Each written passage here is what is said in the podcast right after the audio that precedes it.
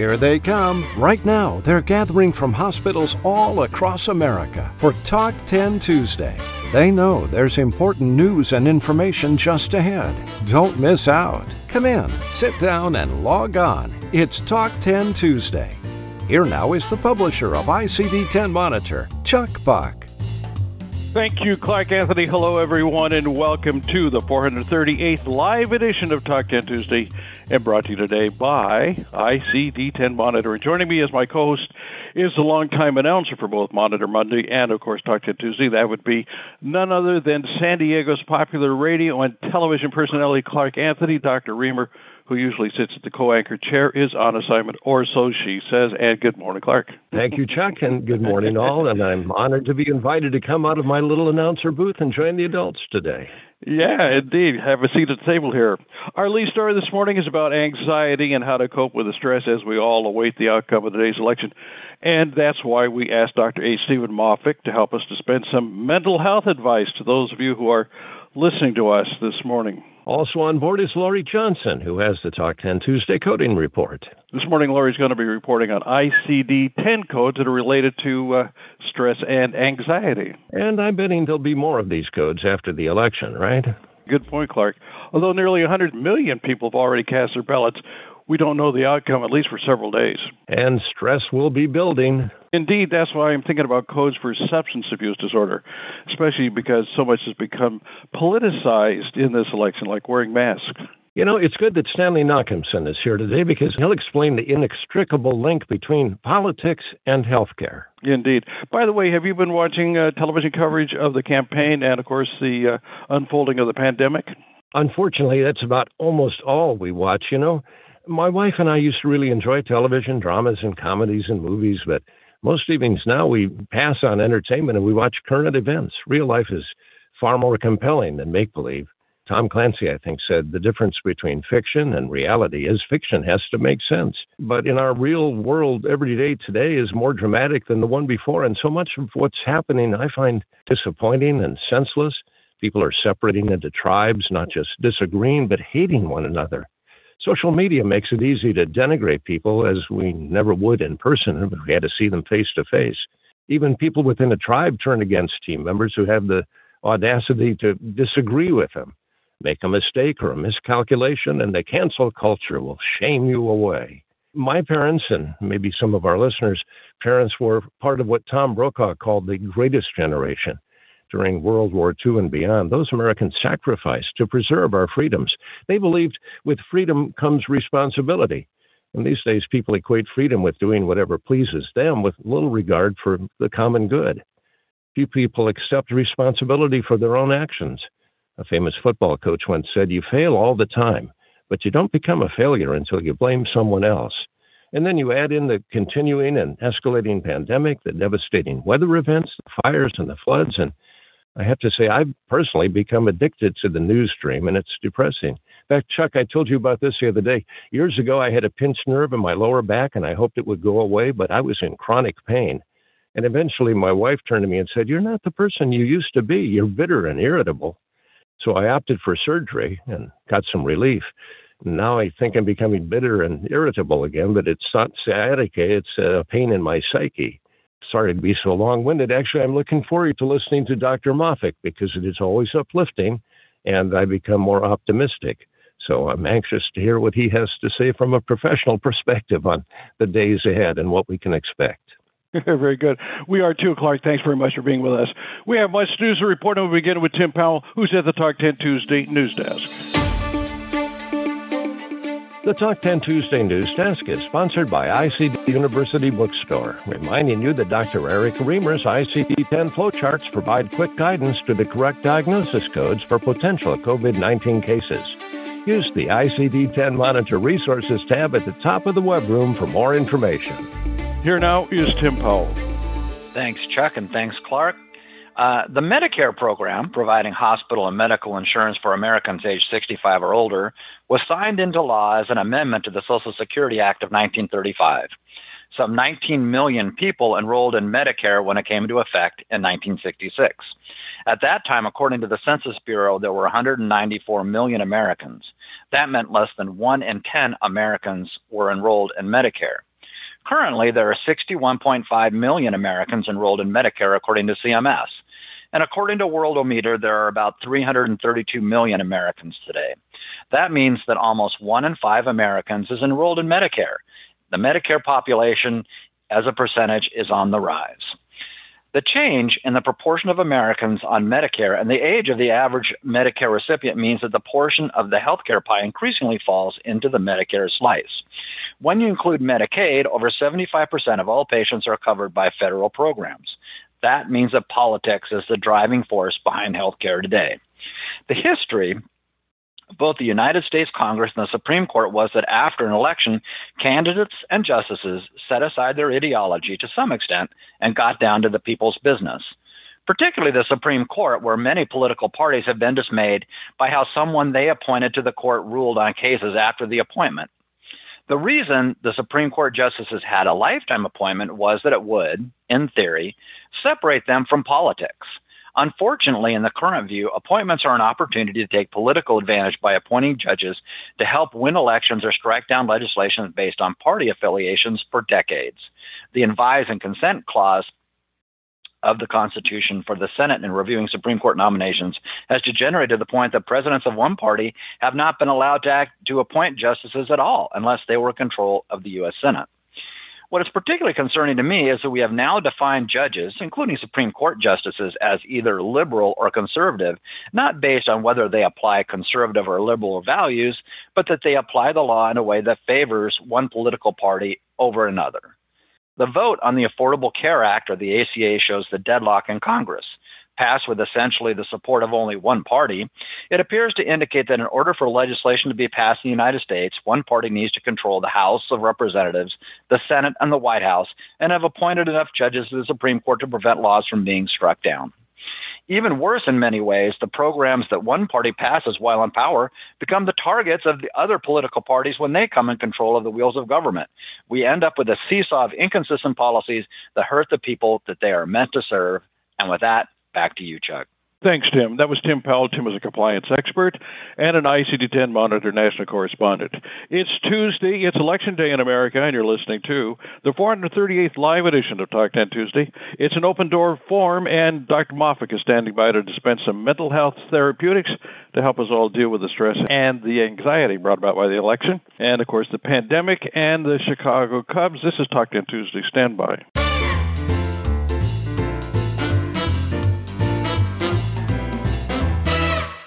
Do you live in the baffling world of I C D ten P C S coding for community-acquired pneumonia? The high level of confusion and the large number of miscoded cases are not surprising. Community-acquired pneumonia comes in several distinct forms, including gram-negative bacterial, staphylococcal, and aspiration. Yet documentation rarely specifies the pneumonia type or etiology, compelling coders and C D I specialists to query physicians for clinical validation. During an I C D ten Monitor webcast, Doctor William Hake will walk you through the updated evidence-based clinical guidelines for a community-acquired pneumonia and how to use these guidelines to create relevant, succinct physician queries. Register to attend Community-Acquired Pneumonia. Apply updated clinical guidelines to prevent denials. It's November twelfth at one thirty p.m. Eastern. Register now. Here now with the Talk Ten Tuesday Coding Report is Laurie Johnson. Good morning, Laurie. Good morning, Chuck, and good morning, Clark, and hello to our listeners. There are a few words that we can associate with today's election and the pandemic. They are stress, a state of mental or emotional strain or tension resulting from adverse or very demanding circumstances; anxiety, a feeling of worry, nervousness, or unease, typically about an imminent event or something with an uncertain outcome; depression, feelings of severe despondency and dejection. These definitions are from Webster's Dictionary and not D S M five, and certainly describe the mood of the country. There are various codes associated with these conditions. Stress, F forty-three point nine, and if it's work-related, Z fifty-six point six, if it's a stressful work schedule, Z fifty-six point three, and if it's stress related to family due to stressful life events, Z sixty-three seventy-nine. When we look at anxiety, here's just a few codes related to anxiety. Um, run-of-the-mill anxiety, F forty-one point nine, depression anxiety, F forty-one point eight, generalized anxiety, F forty-one point one, and panic-type anxiety, F forty-one point zero. And then as we move to depression, the run-of-the-mill depression is F thirty-two point nine, agitated depression, F thirty-two point two, neurotic depression, F thirty-four point one, major depression with psychotic symptoms, F thirty-two point three, and mild single episode depression, F thirty-two point zero, persistent depression, F thirty-four point one, and recurrent depression with psychotic features, F thirty-three point three. There are more codes for depression with specific descriptors. A query could be issued for to obtain that specific code. The codes that fall between Z fifty-five to Z sixty-five fall into the social determinants of health. The codes should tell a story of the patient's condition. And with that, back to you, Clark. Thank you, Laurie. Laurie Johnson is Senior Health Consultant for Revenue Cycle Solutions, L L C. Now it's time for RegWatch. It features nationally recognized healthcare technology consultant Stanley Nachimson. And Stanley, good morning. You know, C M S uh, last week issued a final rule about the uh, hospital price transparency, but there seems to be some confusion as to when the rule becomes effective. Now, I'm going to ask you to report on the final rule, but then I'm going to circle back and ask you uh, as to your reaction to the fact that politics and healthcare are intertwined. So tell us a little bit about the C M S price transparency final rule. Okay, Chuck. Uh, you may recall we spoke about hospital price transparency um, and that rule, which will have hospitals making their prices available publicly starting January first, twenty twenty-one. However, the Department of Health and Human Services, along with the Treasury and Labor Departments, now have issued a companion rule for health plan price transparency. Now, health plans will be required to make available to participants, beneficiaries, and their enrollees personalized out-of-pocket cost information and the underlying negotiated rates for all covered health care items and services, including prescription drugs, through an internet-based self-service tool and in paper form upon request. An initial list of five hundred shoppable services, as determined by the departments, will be required to be available via the internet-based self-service tool for plan years that begin on or after January first, twenty twenty-three. The remainder of all the other items and services will be required for these self-service tools for plan years that begin on or after January first, twenty twenty-four. Plans are also required to make several machine-readable files of prices available for researchers and app developers. H H S will also allow issuers that empower and incentivize consumers through plans that include provisions encouraging consumers to shop for services from lower-cost, higher-value providers, and that share the resulting savings with consumers to take credit for these shared savings payments in their medical loss ratio calculations. Because this broadcast is focused on the anxiety and stress caused by the uh, political en- environment, namely the uh, campaign, I think it's probably important to step back and ask a couple of questions. Stanley, you are a former C M S career professional, so you bring a lot of interest and perspective to this subject. When did healthcare become so politicized? I'm thinking, of course, about uh, the resistance to I C D ten in Congress a couple of years ago, and then there was a campaign issue surrounding uh, Hillary Clinton's uh, health care reform. This is not a new thing. It has a history, doesn't it? No, actually, it's uh, been uh, in politics since perhaps uh, uh, the beginning of Medicare, uh, back in the mid-sixties in the Great Society programs, both Medicare and Medicaid. There were tremendous political uh, fights and discussions about whether it's the proper role of the government to be so involved in health care.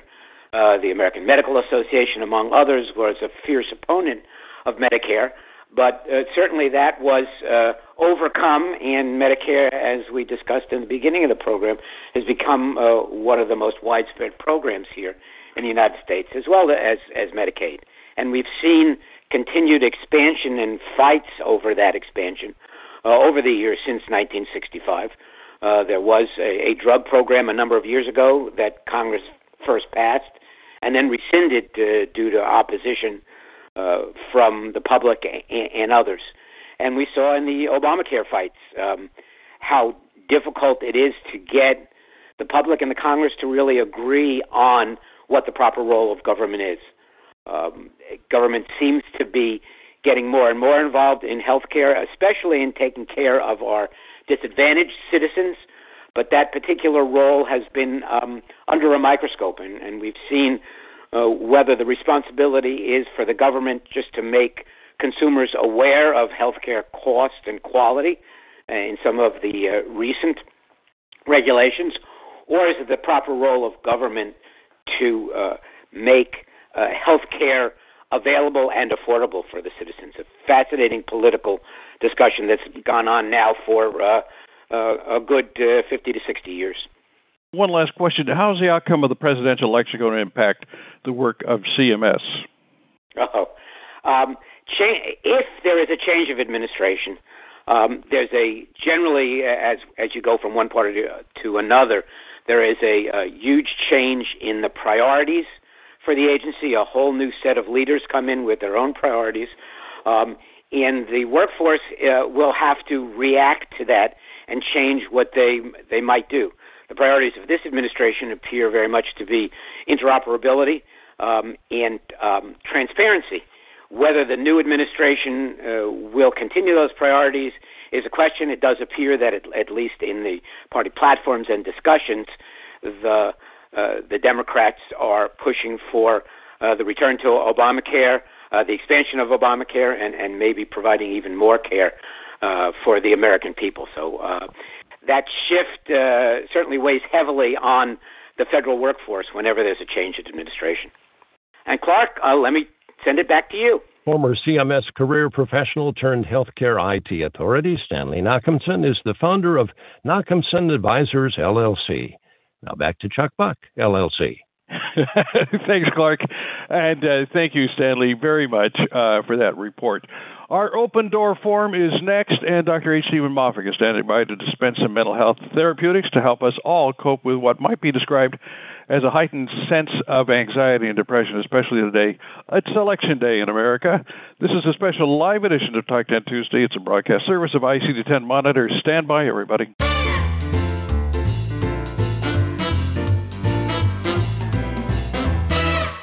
Dramatic, constant change is the new norm for society and for healthcare. With so much upheaval, you've had to adopt new practices and protocols, including how you access continuing education. In-person conferences have been shut down from coast to coast. Yet it's as important as ever to stay current with I C D ten coding best practices and the latest rules. Plus, C E Us are still needed to maintain professional credentials. Now you can get critical continuing education with a subscription to I C D ten Monitor educational webcasts. For one affordable annual fee, everyone on your team can access dozens of exclusive webcasts covering a comprehensive range of timely, vital topics. Is an I C D ten Monitor subscription right for you? Visit the portal page at I C D University for more details and to sign up for a complimentary three-day trial.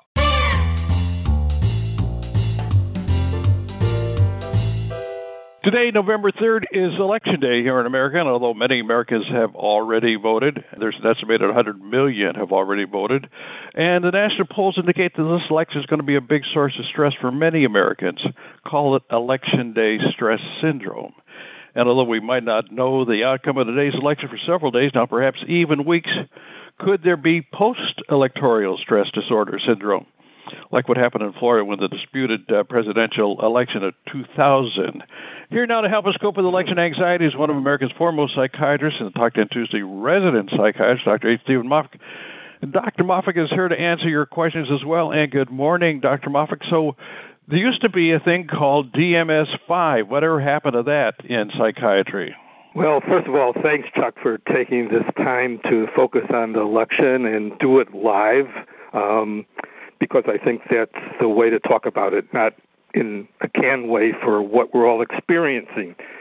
Um, and I also thought all the prior presentations were really important. So uh, just briefly, whatever happened to election stress disorder in D S M five? Well, it made it onto C B S News last night. I heard it, but it was never considered for D S M. And you might think, well, why not? Well, one reason may be because it was thought to only occur every four years. It was actually coined months before the two thousand sixteen election. Yet, I bet that many people have felt election stress for these last four years and hopefully not for the next four years. One challenge for where to categorize election stress disorder is that it seems to fall in the middle of the spectrum between so-called normality and full-blown diagnostic disorders, that area which includes high rate of burnout, which we've talked about a lot, racism, which we've also talked about in the past, and subclinical conditions that we discussed about climate change. One psychiatrist labeled this as, quote, emotional inflammation in a book of the same name, although I just talked to her, and right now she told me that she was in a state of rage. One more consideration, Chuck, about uh, your question. There is also, as you mentioned, a so-called post-election stress disorder.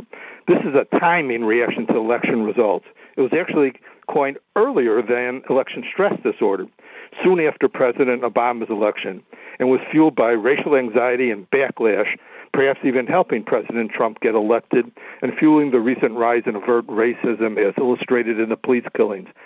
One way or another, that is likely to happen once again whenever we have a clear winner this time around, no matter who it is.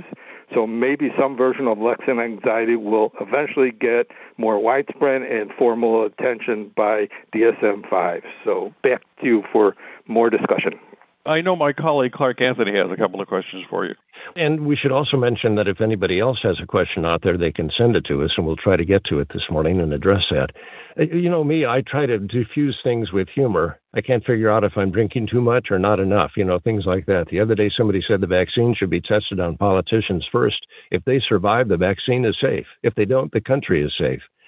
And so I always used to be able to get away with things like that. But but Doctor Moffic, an author a couple of years ago, said, I feel like the world is ending and I can't stop reading about it. Is there any hope that by the time we get through this week that things will back off a little? It seems to be crescendoing. That's a hard thing to uh, forecast. You know, on the one hand, um, if we have a change in administration, for sure the change itself is is going to be disruptive, and then what will the opposition do in response? Um, then if the current administration continues, there already is a strong opposition and conflict, so how is that going to resolve? I had I had the imagination that uh, somehow the country should call together sort of a peace treaty process to talk about how we can come to peace about this, and I'm actually going to do a video about that tomorrow morning.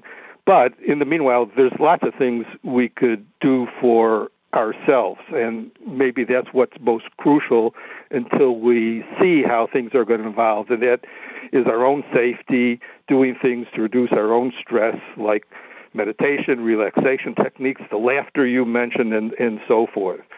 So I think we have to be patient, and actually patience is a good mental health um goal to take. It's actually being researched a lot in medical schools nowadays, and seems to to um, um, to help the process of uh, waiting for results. And um, it's you know it's hard to know how things are going to play out, and what there's always this law of unintended consequences, no matter how good you want things to be, um, and who you want to win this race.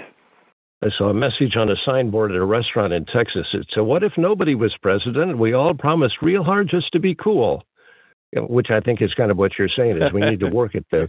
And yet I also think that because I'm addicted to all of the current events that are going on right now, I have to somehow find a way to break that addiction and force myself to turn it off and listen to classical music or something. Yeah, that's right. I mean, you want to limit the amount of news you watch to what is comfortable for yourself. If If people start feeling more anxious as they're watching the news, I think it's time to take a break and do something fun. um, because if you don't, then all you're going to do is become more anxious, and it's not going to help you nor nor nor help what you want to have happen. We have a question from Elizabeth that I think you started on this, and maybe you can add some more tips. Uh, what are some tips of yours for handling the tensions? You probably have a whole list of them. Yeah, I've been jotting those down the last week or so because that question seems to keep coming up to me in different circumstances. So one of them is actually to sing. I did a video last week about uh, rising tensions, and I used the term actually because somebody in Milwaukee wrote a haiku about it. And this is really short, so it's easily memorized, so let me just say it. Worldwide tensions rise, COVID death rates multiply as the days go by. So, you know, our tensions have been rising, so it got me thinking about how to reduce them. And so in this video last week, I sang part of a song. It's Kenny Rogers, The Gambler. And I don't sing. Neither did he. Yeah, but he had good words. So I sang it. I guess it came across as funny. People sort of liked it. But, but the literature out there actually says singing is good for your mental health and reducing tensions that you feel. And then laughing at me, laughter is really good. And anybody who... Uh, who's around Stanley Nachimson, who's thought, who talked so seriously today, is going to get a good laugh because he's got a tremendous sense of humor. So, you know, before we started today, he really relaxed me by his humor. I think you have to give the benefit of the doubt to people. You know, people are tense now, and so if they don't act the way they usually do, the way you're used to and the way you like, give them the benefit of the doubt and give them a break. I already mentioned using different relaxation techniques, whether that's meditation, exercise, um, listening to music, as you mentioned, and so forth. Advocate. If you feel strongly about an issue, do some ad- advocation work. You know, it helps um, helps give you a sense of participating in solving the problem. Um, be better safe than sorry, meaning for these next few days, at least take care to make yourself feel safe physically as well as psychologically. Help others when you can. That's always a way to feel better and feel happier, by helping others. See a therapist if you need to, or see your therapist more than you have been. Celebrate special tension-relieving days um, that come up. Um, we actually just had one in Halloween, and maybe Hall- maybe Thanksgiving can serve that purpose. And then there is always religion and spirituality for people who have those beliefs. And that ranges from having a community of people in your, as far as your religious beliefs goes, but also having certain ways to think about things that gives you a long-range perspective and hope. Doctor Moffic, this is why we always love having you be part of our program, because you have such wonderful wisdom. Thank you very much, sir. Chuck? Thank you, uh, Clark, and thank you again, Doctor Moffic. I want to circle back and ask Laurie Johnson, give us a sense of some of the uh, codes that we've been hearing today. We've been hearing about election stress disorder, and I want to say that that's not mentioned in I C D ten C M, so I would expect that it would be coded as F forty-one point eight, um, specify, um, anxiety specified, not elsewhere classified. Um, we've talked about some of the social problems um, that I think fall under the social determinants of health, such as economics and housing. So that's in the range of Z fifty-five to Z sixty-five. You want to make sure you're reporting that information. Then we've talked about substance abuse. And the one thing about substance abuse, it could be drug or alcohol. And there was a change in fiscal year twenty-one with regards to substance abuse, that patients that abuse substances and alcohol um, can experience withdrawal symptoms. And that's in, that's been added to the I C D ten C M codes. So just a quick wrap, and back to you, Clark. Thank you, Laurie. Laurie Johnson is Senior Health Consultant for Revenue Cycle Solutions, L L C. Thanks very much. And I want to thank our panelists today, Laurie Johnson, Tim Powell, Stanley Nachimson, our special guest, Doctor H. Steven Moffic, and, of course, our co-host, Clark Anthony, who was sitting in this morning for Doctor Eric Reamer. And remember, you can always listen to all the Talk Ten Tuesday podcast anytime, anywhere, on any device, and it's absolutely free. Until next Tuesday, I'm Chuck Buck, reporting for I C D ten Monitor, Talk Ten Tuesday. Thank you very much for being with us. Be sure to wear a face mask, wash your hands, practice social isolation. It's dangerous out there, everybody. Thanks for being with us. Thank you, Chuck. I talked with the others, and we're going to go wait outside in the cold now until the shuttle buses take us back to our cars. Talk ten Tuesday is a production of I C D ten Monitor.